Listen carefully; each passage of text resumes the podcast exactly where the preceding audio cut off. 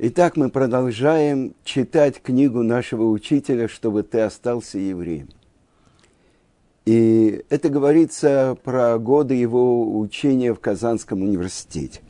Со мной в университете с разницей в один курс учились два еврея – Шифрин и Рудник. Как-то раз, году 42-м, это уже было после окончания университета, в 41 году Равицко кончил – и получил назначение в село Столбище. И вот он продолжал вести научную работу у академика Чепентарева. И вот, кажется, в 1942 году, когда я забежал в университет на консультацию к Чеботареву, они зазвали меня в какую-то аудиторию и говорят, Исаак, мы тебя уважаем как талантливого ученого, но нас удивляет, как это совмещается у тебя с религией? Ну, просто непонятно. И они сказали очень честно, о Боге мы не будем с тобой спорить. Это дело философское. Не будем даже оспаривать исход из Египта. Этому уже больше трех тысяч лет, нас тогда не было. Но ведь в еврейской религии есть откровенные нелепости. Как же ты, человек науки, можешь это поддерживать? А я спрашиваю, ну что, например? У одного из них, родника, был сосед, верующий литовский еврей, Поташник. Рудник и говорит, вот Поташник мне однажды сказал, что в еврейских книгах написано, будто евреи не вечно будут в изгнании – что Бог начнет собирать их в их страну, и придет время, и они будут жить в своей стране. Но это же ахинея. Пока, как мы видим, истребляют евреев прямо страшно. Неизвестно, будут ли вообще евреи существовать через 70-80 лет. А если и будут, кто их выпустит из России? Тебя, меня. И даже если вообразить, что за подписью Сталина будет объявлено, что все желающие евреи могут ехать в Палестину. Кто поедет? Я не поеду. Он показывает на Шифрина. Он не поедет. Мы коммунисты до, кон... до мозга костей. Как может разумный человек этому верить? И как ты, ученый, можешь придерживаться религии, утверждающей такие нереальные вещи? Надо заметить, что перед э, началом разговора они меня предупредили. Мы ничего никому не сказали, но сами догадались, что ты верующий. Однажды ты не пришел на занятие, мы выяснили, это был Йома Кипур. Они вспомнили еще несколько случаев. Мы поняли, говорит Рудник, что здесь что-то не так. Отрицать я не мог, да и не хотел. Но и доверять чересчур тоже не мог. Рудник, между прочим, возглавлял университетский СВБ. Тогда это сокращение было понятно любому жителю Советского Союза. А означало оно не что иное, как союз воинствующих безбожников. Ну что я мог ему ответить? Да еще в 42 году.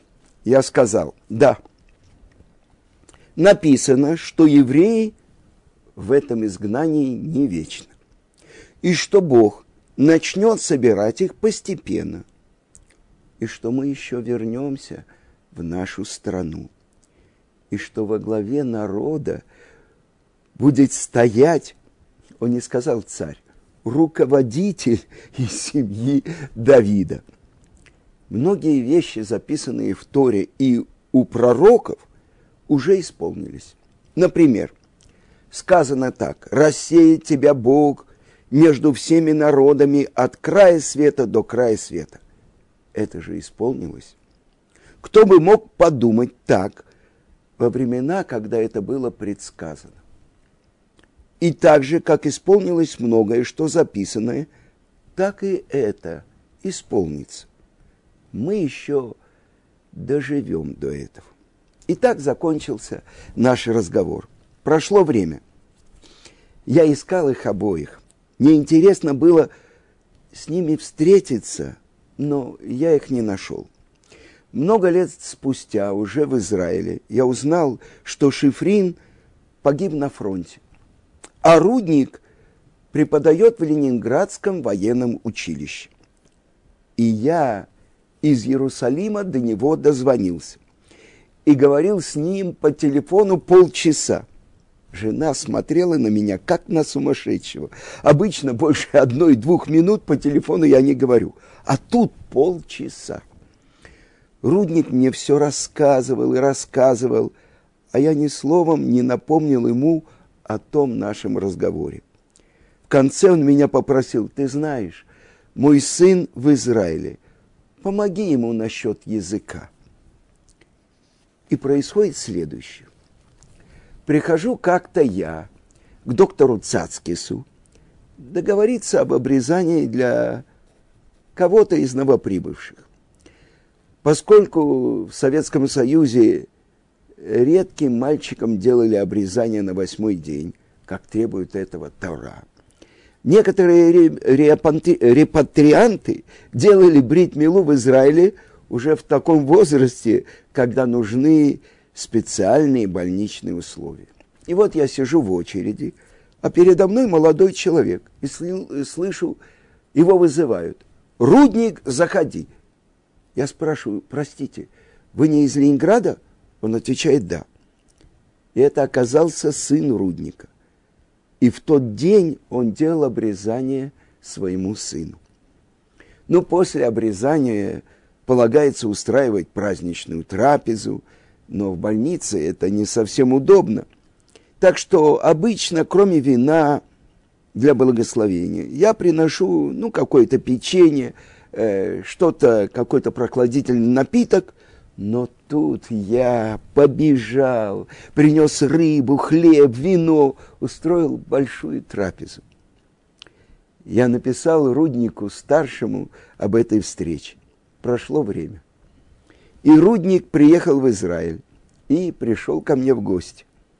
Он был молчалив, видно, стеснялся говорить при всех. Но потом, когда мы вышли на улицу, бывший глав, глава СВБ, воинственных безбожников, воздел руки к небу и говорит, Исаак, то, что я и ты здесь, это от Бога.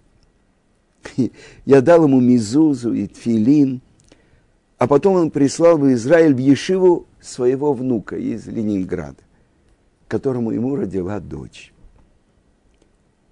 Когда я вспоминаю, с каким уничтожающим презрением сами же евреи, особенно юное поколение, относились к верующим, я не могу не поражаться тем переменам, которые происходят на наших глазах.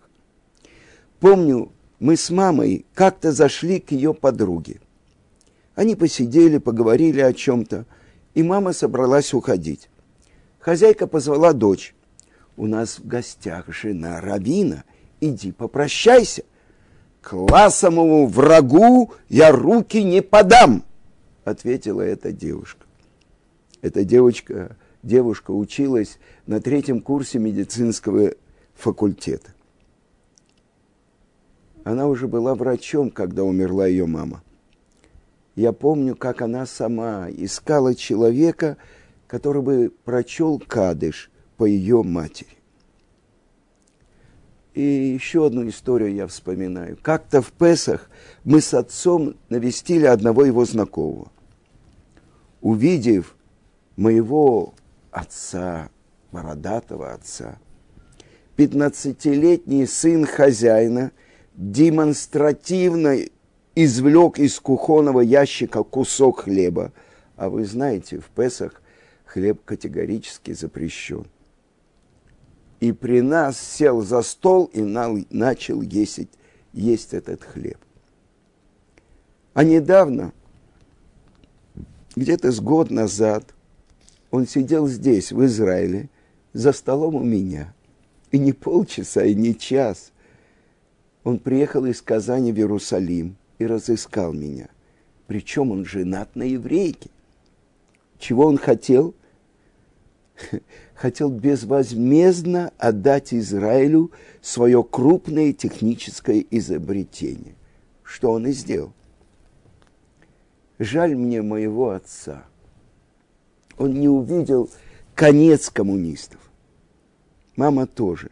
Но хотя бы она увидела мою стар, старшую дочку, Сару, ее внучку, и успела ей порадоваться. Несмотря на то, что в аспирантуру мне не удалось поступить, я продолжал заниматься своей научной работой и разрабатывал эту тему, время от времени консультируясь с профессором Чеботаревым. Иногда я вставал в пять утра и до молитвы, а в Казани я всегда молился в Миньяне, занимался моими математическими изысканиями. И я написал серьезную работу по теории чисел. Я даже мечтал, когда-нибудь я пошлю ее самому Эйнштейну. А потом я подумал, хорошо, допустим, я ее опубликую. Получу кандидатскую степень, а потом, может, защищу и докторскую. Но мне ведь тогда из России ни за что не выехать. И я приказал себе, еще при жизни Чеботарева, не трогать больше эту тему. Думал, приеду в Израиль, займусь ей и опубликую. И вот я в Израиле. Но некогда, нету времени. Хотя то, что я доказал, до сих пор еще никто не сделал. Но скажу честно, имея моя работа какое-то практическое, прикладное значение, если бы ее можно было применить в медицине или в оборонных целях, я бы постарался ее закончить. Или если бы это могло привести евреев к Богу, я бы это обязательно сделал. А так, чисто теоретическая работа. Ну и что? Одним евреям ученым больше, другим меньше. Итак, это особенная тема. Как на глазах во время жизни Равыцкака он говорил, я, надо в России жить долго. Я видел, как упал этот колос – который назывался нацизм, фашизм, и как кончился коммунизм. И он очень радовался этому. Но мы говорим 42 год, шла страшная война. И я все больше задумывался, что же будет с второй – найдутся среди нас или нет через 8-10 лет люди, разбирающиеся в Талмуде. Они ведь должны владеть ивритом и арамейским языком. А в России таких людей становилось все меньше и меньше. Кого расстреляли, кто пропадает в лагерях. Польское еврейство почти было истреблено под корень. Да, меня на молитву собрать еще можно было. Но людей, знающих Талмуд, стыдно сказать, знающих весь Талмуд, даже в огромной Москве было только два человека. И я думал, может быть, пришло время переводить Талмуд на русский язык. Пока есть еще знатоки, способны его перевести, а для этого просто знания языков недостаточно. И Равыцкак делится своим сокровенным. Мог ли я знать, что живет на свете человек, который занимается спасением Торы в эти страшные годы, в эти ужасные дни? Я узнал об этом через много лет, уже в Израиле. А тогда я и не подозревал о деятельности Равахаима Шмулевича, что память о праведнике была благословена. В годы войны Равхаим Шмулевич со своей Ишивой «Мир» находился в Японии, куда им удалось выехать в начале войны. Ешива работала круглые сутки. Почти всегда кто-то сидел за книгой. Евреи горят. Тора горит, говорил Рав. Если мы не создадим замену, все пропало. Те, кто был тогда с Равхаймом Шмулевичем Ешиве Мир, рассказывали мне, что сам он не спал сутками. Однажды он занимался с одним ешеботником, потом с другим, с третьим, по пару часов с каждым. И получилось 32 часа подряд. И только тогда, выпив стакан чаю, он позволил себе немножко, немножко подремать. Такими усилиями они создали тех, которые потом обучали молодежь в Америке и здесь, в Израиле. Мы приехали сюда, Равицкак приехал в Израиль в 1972 году. И мой сын Бенцион еще удостоился чести учиться у Рава Шмулевича. Скромность этого человека была просто необыкновенна. Он и сейчас для евреев считается крупнейшим духовным авторитетом. А для своего времени он еще был и лидером в деле обучения Торы. Ну, как бы главным министром. Равыцкая говорит, главный министр, так сказать, по делам Торы но он сам как будто этого не замечал. Много духовных ценностей он спас для будущего. Рассказывали, что в Японии не один раз Рава вызывали в тамошние органы безопасности и задавали очень острые вопросы.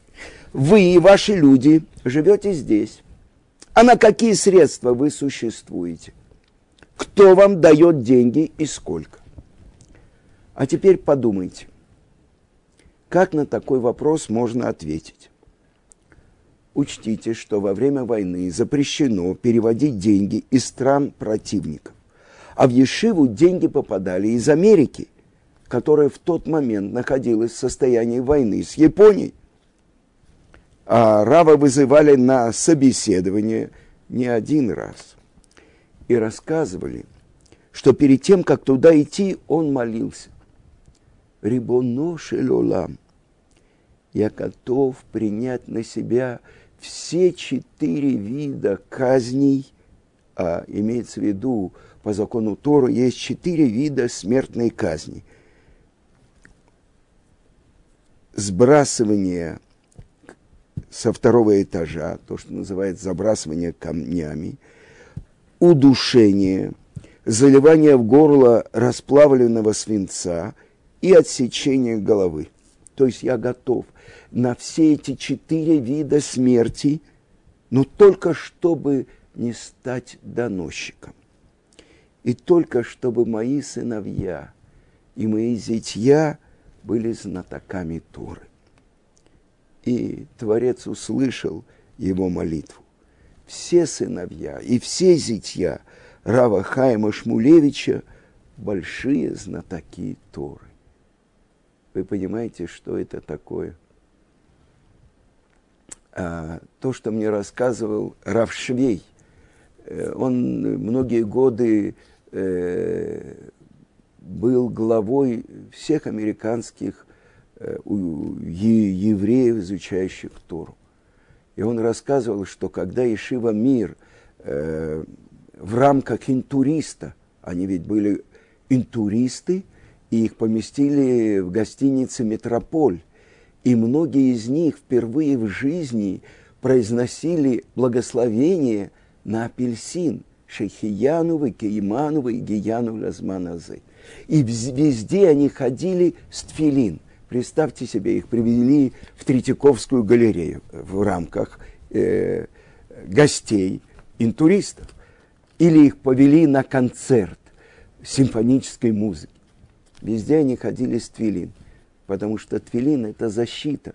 Они не знали, что каждую минуту может с ними произойти. Ведь это особенное чудо, то, что сделал Творец, то, что они, им Советский Союз, который до этого отправил многих евреев из Польши в лагеря, а им дали разрешение, и действительно они проехали э, в Сибирь по Транссибирской магистрали, и потом Машгих Ешивы Рав э, Хескель Левинштейн говорил, что царь не знал то, что эта вот Транссибирская магистраль была построена для того, чтобы через много десятков лет спасти Тору в еврейском народе.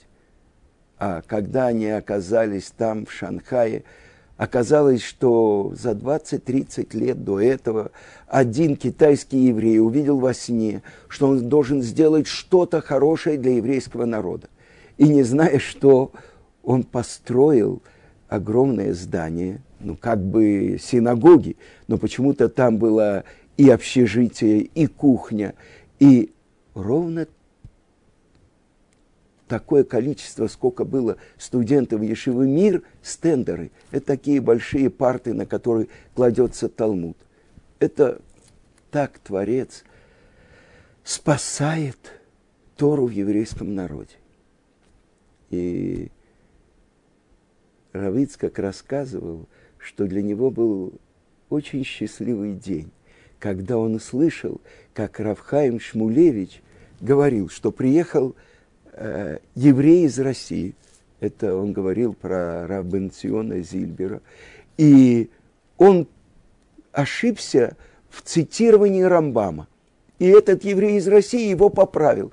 Он восхищался им. А для Равицкака это был, может быть, самый счастливый день в жизни.